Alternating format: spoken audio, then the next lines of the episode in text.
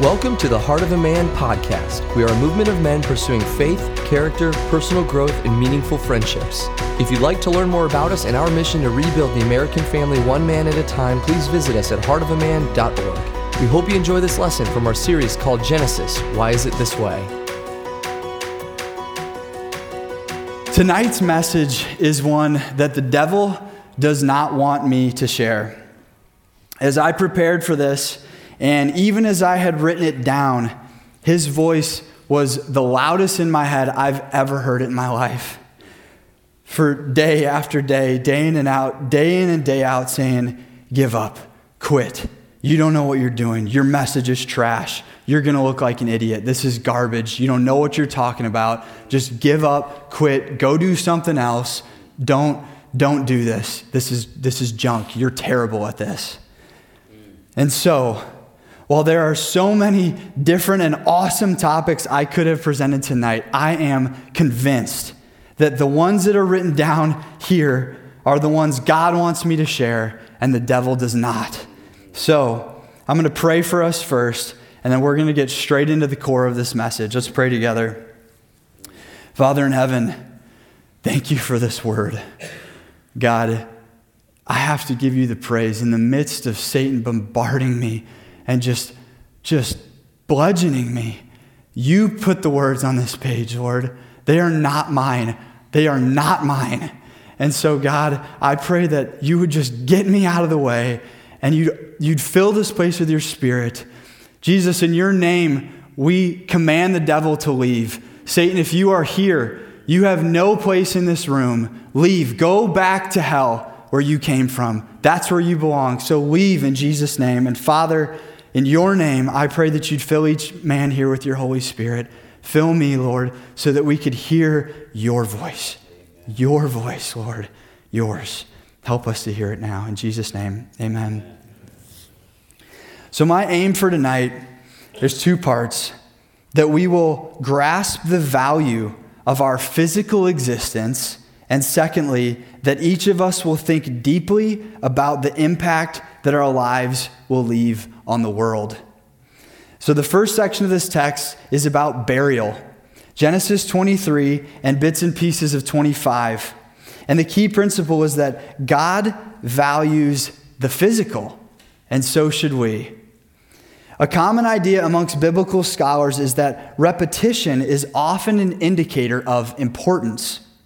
In Genesis 23, the author repeats the word bury in some form or, or fashion 11 times in 20 verses. And so, if repetition indicates importance, we ought to be asking a question. And that question is why? Why is physical burial important to God? Why would He emphasize it so much?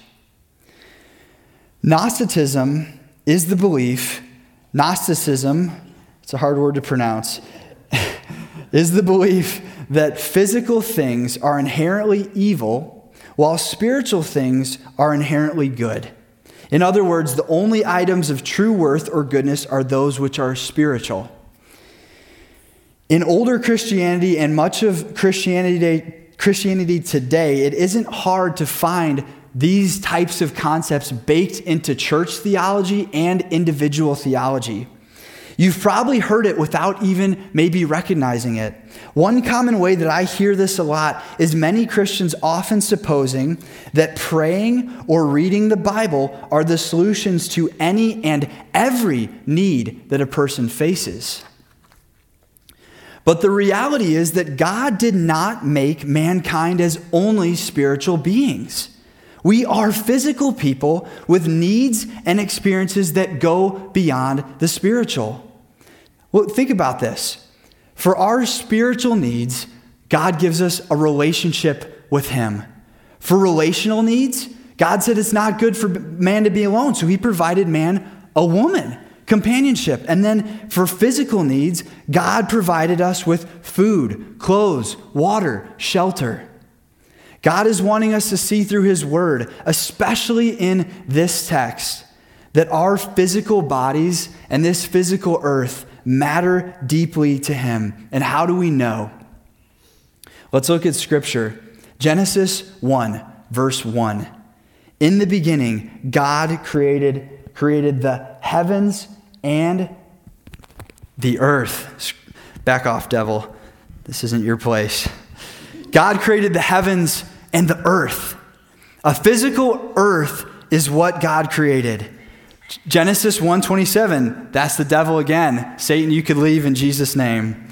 Genesis 1:27, God created man in his own image. In the image of God, he created him. Male and female, he created them. The image of God is in a physical being. In Genesis 3:8 it says, "And they heard the sound of the Lord God walking in the garden in the cool of the day." God chose to come to a physical earth and to walk with man. In John 1 it says, "In the beginning the word was was was the in the beginning was the word and the word was with God and the word was God." And all things were made through him, and without him was not anything made that was made. And the Word, get this, became flesh and dwelt among us. God Himself chose to live as a physical man on this physical earth. And lastly, Revelation 21.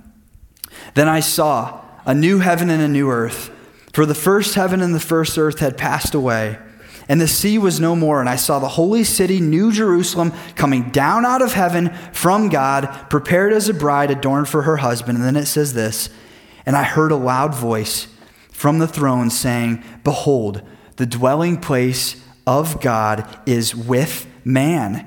He will dwell with them, and they will be his people, and God himself will be with them as their God. It doesn't say that we will dwell with God. It says he's going to dwell with us. God's intention from the beginning was to dwell on a physical earth with his creation in perfect joy and holiness. This was his plan from day one. And when the sin of mankind broke his original plan, he didn't scrap the physical world and only keep the spiritual. No, he chose a group of physical humans, and through them, he sent his son Jesus, God in the flesh, to fix what was broken, so that in due time, the evil that is here, that will be burned and dissolved. And the good that he intended from the beginning will be restored and made new right here on earth. Remember, our key principle for this section is that God values the physical, and we need to as well. And so the question we're asking based on this text is this Why is burying our physical bodies after death so important to God? Why would He emphasize this? The first reason that burial matters to God is because it emphasizes that our bodies have worth. Our bodies have worth. As we discussed in our lesson tonight, there are two primary methods of managing the human body after death burial and cremation. Before I get uh, too far into this idea, I do want to make an important note. While this section is going to highlight the, the, the value of physical burial, I firmly believe that cremated or buried, above anything else, what matters to God is what we each believe in our hearts before we die. The beauty of God's work is that He can and will restore life and fullness to anyone and everyone who believes, regardless of the state of our bodies. So, if you have a family member or a friend who's been cremated, please know I'm not implying or suggesting in any way that cremation will inhibit a person's salvation or their resurrection when Jesus returns. With that being said, historically speaking, Judaism and Christianity have always placed a very high value on burial over cremation. And so the question is why? Psalm 139 says, For, I, for you were for, for you formed my inward parts. You knitted me together in my mother's womb. I love that picture. I praise you, for I am fearfully and wonderfully made. Fearfully and wonderfully made. We believe that every single person is fearfully and wonderfully made, uniquely designed by God Himself, our spirits, our minds, and our bodies. The physical bodies that we have received are paintings for which God chose the colors. the highlights, the lowlights, and God Himself completed the brush strokes for every single person. The body that you're living in, He painted you. He painted you. The bur- burial of the physical body honors the love and attention that God put into creating each and every person. When you think about embalming and burial over the centuries and in the time of Jesus, the caretaker of the body would spend hours cleaning it, preparing it, covering it in balms and spices, and then intentionally wrapping it in burial linens. The time and attention which accompanies burial tangibly implies that the body is not something to be discarded, but is something to be valued and even protected. The second reason that burial matters to God is because it allows us to effectively remember and mourn the loss of the individual. As I was preparing for this, I read a commentator who, in talking with a friend, his, uh, he told his friend, I, you know, I'm, I'm really sorry for your loss. And his friend looked at him and responded and said, You haven't lost something if you know exactly where it is. and I love that response because it's something that is uniquely Christian, that we can truly believe and know that the person that we love is still very much alive and dwelling in the presence of Jesus. But the one risk in that statement that stood out to me is that it may allow the grieving person to ignore the fact that someone is now genuinely missing from their life right now on this earth. I remember when my great grandmother died, Martha Stevenson Graham, Mimi. She was born on March 23rd, 1913. She and I share a birthday, March 23rd. And she was 103 years old when she died. 103. Mimi was an incredible woman of faith. And for her, like that guy talking about who he lost, we celebrated that day. We did, because there wasn't a person in that church who didn't believe 100% Mimi's partying with Jesus today. And that was cool. But here was the other reality. As I stood before her open casket, I, I did cry because saying goodbye to Mimi was recognizing that Christmas and Thanksgiving and other times with the family were going to be different. My life was, in fact, going to be different. And not just me, my mom's spiritual mentor, the woman she looked up to the absolute most, who, when she was going through the darkest depression of her life, Mimi, Mimi was the, Mimi was the one who was there who sent her verses that she'd stick to the window, and those carried my mom through that. And Mimi wasn't going to be here anymore for my mom. And for my great uncle, who never got married and committed his entire adult life to caring for Mimi. He, had, he wasn't going to have his mom and his friend with him there anymore. Burial is a slow enough process that when we allow ourselves to feel it, it gives us time to mourn and to say goodbye. We see Abraham do this here with Sarah. We watch Isaac and Ishmael do it with Abraham. And a little bit later on, we'll watch the whole nation of Israel do this when Moses, their leader, dies. They knew something was missing and they needed to take time to think about it. Burial is meant to slow down life for a time so that we can remember the life of the person, parting ways with the things we loved and that we will miss about them. And this is an important one. In some way, expressing and saying goodbye to the hurts that they may have caused us.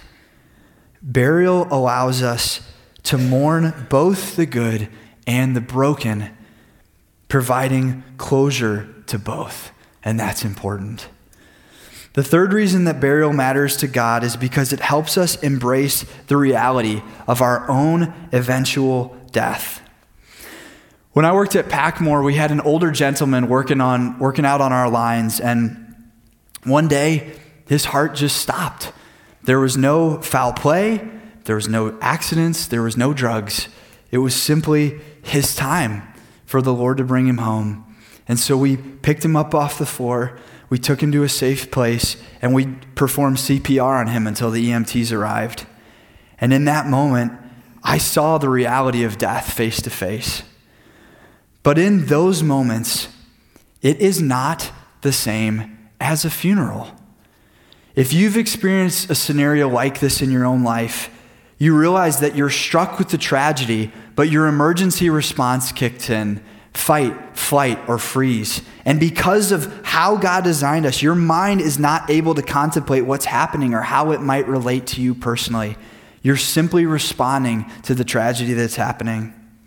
And that is why the process of burial is important. Because not only does it allow you to slow down and to grieve and to mourn, it forces you, if you allow it, to internalize some very important questions. When will my life end? Who will be around me when I die? And what will be said about who I was and how I lived? We all will face death. And by emphasizing the importance of burial here in Genesis 23, God is compelling us, each of us, before it's too late, to ask the serious questions especially, where will I spend eternity? And how confident am I that I'll be where I hope to be? The fourth reason that burial matters to God is because it demonstrates our belief that our bodies have a purpose and a future. Beyond the symbolic and sentimental side of this practice, there is a, there is a practical side. As Christians, we bury the bodies of our dead rather than burning them because we believe they aren't finished being used yet. Just as Christ was crucified, buried, and physically rose from the grave, we stand on the belief that, that we too will experience the same. When Jesus was raised from the dead, God did not dissolve his old body and make him a whole new one. In the same way that God plans to restore the physical earth, he resurrected Jesus' physical body and made it holy, perfect, and imperishable. And we're banking on the fact that God is going to do the same work in our physical bodies so that we can spend eternity with Him on a resurrected and restored earth. In 1 Corinthians 15, I love this. It says, For this perishable body must put on the imperishable, and this mortal body must put on immortality. And when the perishable puts on the imperishable, and the mortal puts on the immortal, then shall come to pass the saying that is written Death is swallowed up in victory.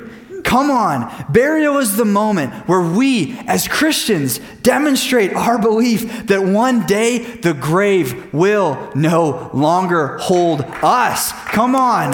Yes. Amen.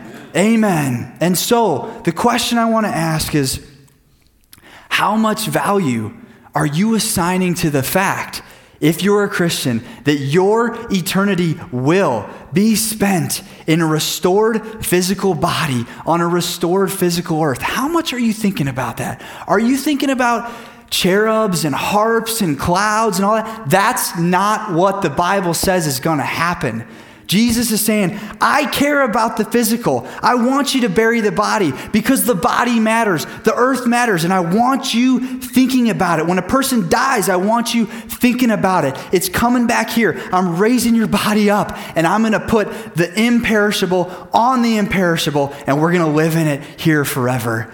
That's what God wants you to think about. So the question is, how much? How much are you actually thinking about that? All right, I'm going to shift gears.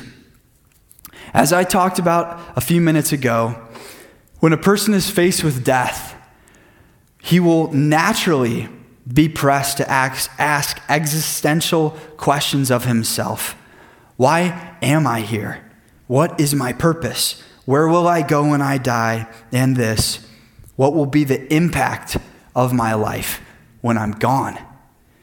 The last question, that last question is where we're going to spend the remaining portion of our time tonight. As we see the lives of Sarah and Abraham come to an end, the question is what are the ripples or waves that their lives left behind? What are they? Some people call this concept a person's legacy. So, legacy is what we're going to talk about. Genesis 23 and 25 both talk about it. And the key principle is the way we live affects our family and affects the world. Now, before I jump into this idea of legacy, I've got something for you. I want to show you guys a three minute video. This video shows the real burial property of the cave of Machpelah. I'm going to butcher that word that we read about in Genesis 23. And it describes some of the, the video describes some of the socio political dynamics which are birthed out of or are maturing right here in this text that we're studying tonight. It's really cool. And so, David, can you cue that up for us?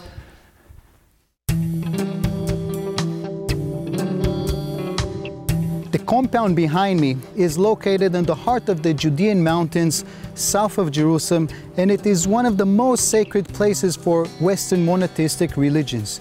No, we are not in Jerusalem, we are about 40 kilometers south of it. Welcome to the Tomb of the Patriarchs.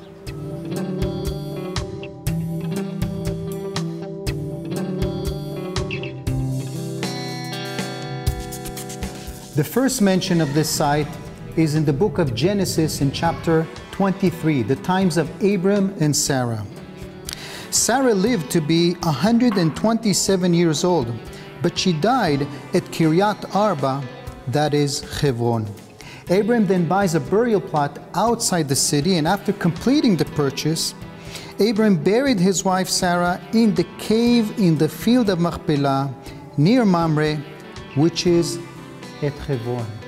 Here the sign is indicating that this is the tomb mark of Sarah. Her physical remains is probably beneath us on a lower level. And the book of Genesis records that later, Abram, his son Isaac, his grandson Jacob, and their wives were also buried in this burial plot. The only exception would be Rachel, Jacob's second and favorite wife, who died at childbirth and so is buried at Rachel's tomb, some 20 kilometers north of here. This is the earliest event in the Bible of explaining why Hebron is so significant. And centuries later, David, when taking the throne, will also establish his capital here in Hebron before moving to Jerusalem. On the turn of the first century, a big esplanade will be built above the whole site, probably by King Herod. And the site will become a focal point, a place of veneration for the Jews at the time. The site changed hands several times in the Middle Ages, and after the Crusaders were expelled, it will remain under Muslim control for several centuries. In fact, here you can see the Ottoman crescent from Turkish times. Until 1967, Jews were rarely allowed to visit the area of the site. They weren't allowed even to go in, they couldn't go beyond the seventh step leading into the entrance. But as a result of the Six Day War, 1967, among others, the tomb of the patriarchs will be under Israeli sovereignty. And now the site is open for people of all faiths, welcoming them to come and worship and pray at this very special holy site. Less visited and less known are the rich remains of Canaanite and Israelite city of Hebron, set on a hill above the patriarchal tomb complex. It's important to understand that the burial cave is not in the city of Hebron in Canaanite times. It is a mile away from the city itself. These are the tangible remains of the Canaanite city. And that means that Abraham probably walked right here to enter the city gate around the corner seeking for Ephron, the owner of the property that he wished to buy for a burial plot. I guess that's all we got. There's a little more left there, but you got the gist of it. All right. Guys, I don't believe that it's coincidental that in the same time that we're studying this text, we're watching conflict unfold in the land of Canaan. I don't think that's a coincidence. This video of the cave and the news today paint a clear picture of some of the good and much of the bad parts of Abraham and Sarah's legacy. So, what do Genesis 23 and 25 push us to see as it relates to their legacy? The first is a legacy of God's promise. In Genesis 17, it says, Behold, my covenant is with you. You shall be the father of a multitude of nations. No longer shall your name be called Abram, but you shall be called Abraham. For I have made you the father of a multitude of nations. I will make you exceedingly fruitful, and I will make you into nations, and kings shall come from you. I love that video of the cave of Machpelah because regardless of whether you're Jewish or Christian or Muslim, all three of these world religions, two of which are the largest in the world, all agree that God made promises to Abraham and then carried them out. God changes the name of Abraham's name and tells him, You're not just going to be the father of one nation, you're going to be the father of multitudes of nations. And here we are today, reading the chapters of God's word, these chapters, and witnessing this conflict that he talks about, which proves that this promise is true. Two groups of people, the Jews and the Muslims, Isaac and Ishmael, fighting over what? The inheritance and blessings of their father. When you look at Abraham's story, what should stand out most is not Abraham, but rather, what should stand out is God's faithfulness to his own promises. What promises have we seen fulfilled? I'm going to expand on just one, just one, to give you a snapshot. Genesis 12, verse 3 says this I will bless those who bless you, and I will dishonor, or, or I, him who dishonors you, I will curse. In chapter 12, Pharaoh takes Sarai as his wife, and God pours plagues upon Sarah, uh, upon Pharaoh and his house. I will curse those who curse you. In chapter 20, Abimelech takes Sarai as his wife, and God closes the wombs of every woman in his household. I will curse those who curse you. In chapter 24, Abraham's servant diligently honors his master, giving his absolute best to find a wife for Isaac. And at the very first well, with the very first woman, God brings that servant the wife he was praying for and trying to find. I will bless those who bless you. And in modern times, more modern times, think about World War II. Adolf Hitler made it his personal vendetta to exterminate the Jews, the people of Abraham. And what happened? God woke up the nations of the world. And in a rare display of unity, they came together and annihilated Hitler and the Nazi regime. I will curse those who curse you. In Genesis 25, 8 through 10, it says, Abraham breathed his last and died in a good old age, an old man, full of years, and was gathered to his people. And then this is the key thing here Isaac and Ishmael, his sons, his two sons, buried him in the cave of Machpelah. Though the conflict between those two boys, the nations of Isaac and Ishmael, was real and it's still going on today. The fulfilled promises of God to make multitudes of nations and kings through Abraham are undeniable. Look at it here, look at it there. Even the nations themselves, as they fight over these very promises, believe that those promises are real. They believe it. That's why they're fighting. The legacy of Abraham is a legacy of God and his and the fulfillment of his promises. That's Abraham's first legacy. The second legacy that we see is a legacy of faith and brokenness. Most of us who have been to many funerals have experienced this awkward tension that often occurs during this service. As you sit and listen to a pastor or, or family members talk about the person who's died, there's often one topic that is somewhat glaringly missing and it is the other half of the story. Now, we all can agree that the purpose of a funeral, the objective of the service is to honor the dead, showing them respect and highlighting the best in them. That's good and that is admirable. But the reality of their legacy is that it isn't all good.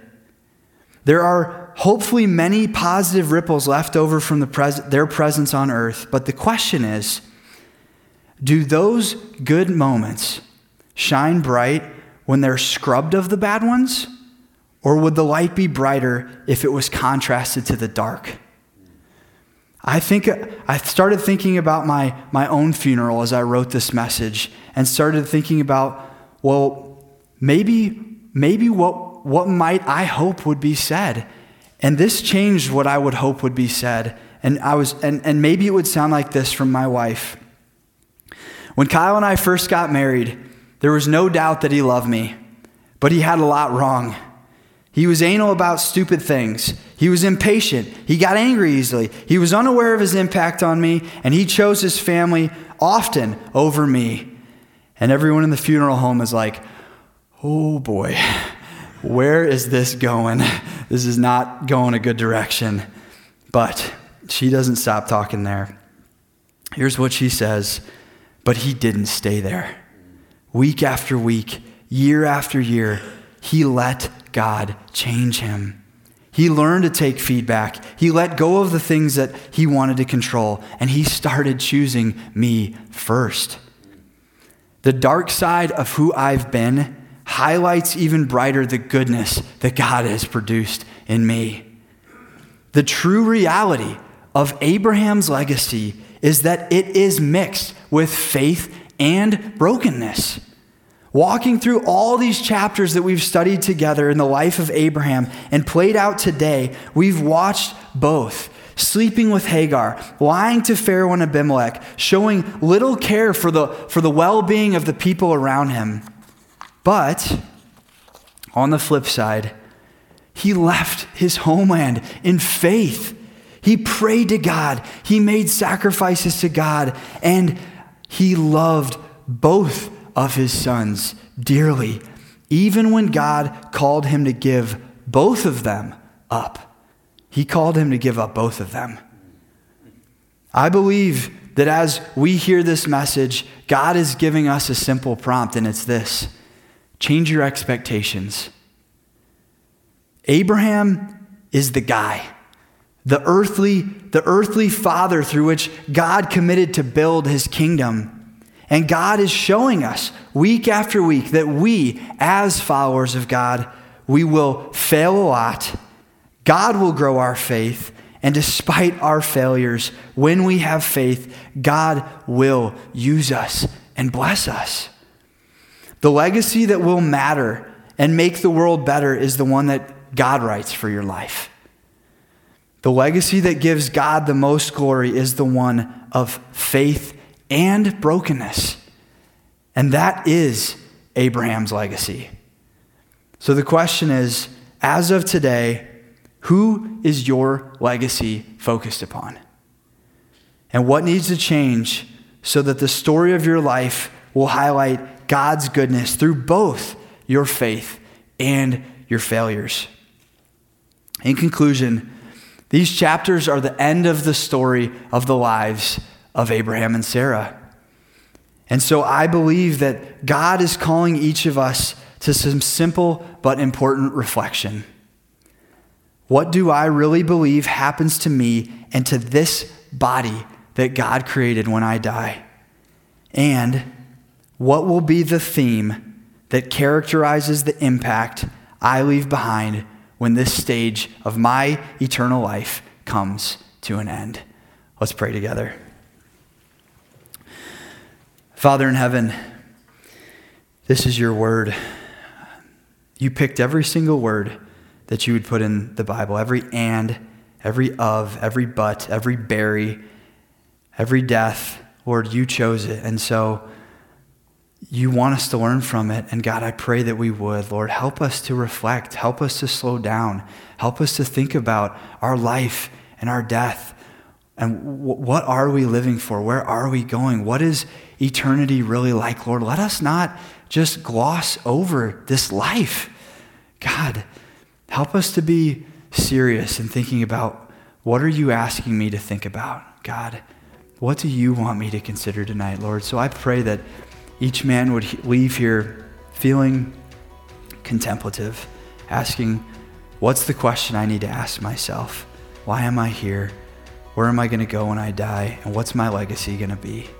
Lord, we love you. Help us to be the men you want us to be. In Jesus' name, amen.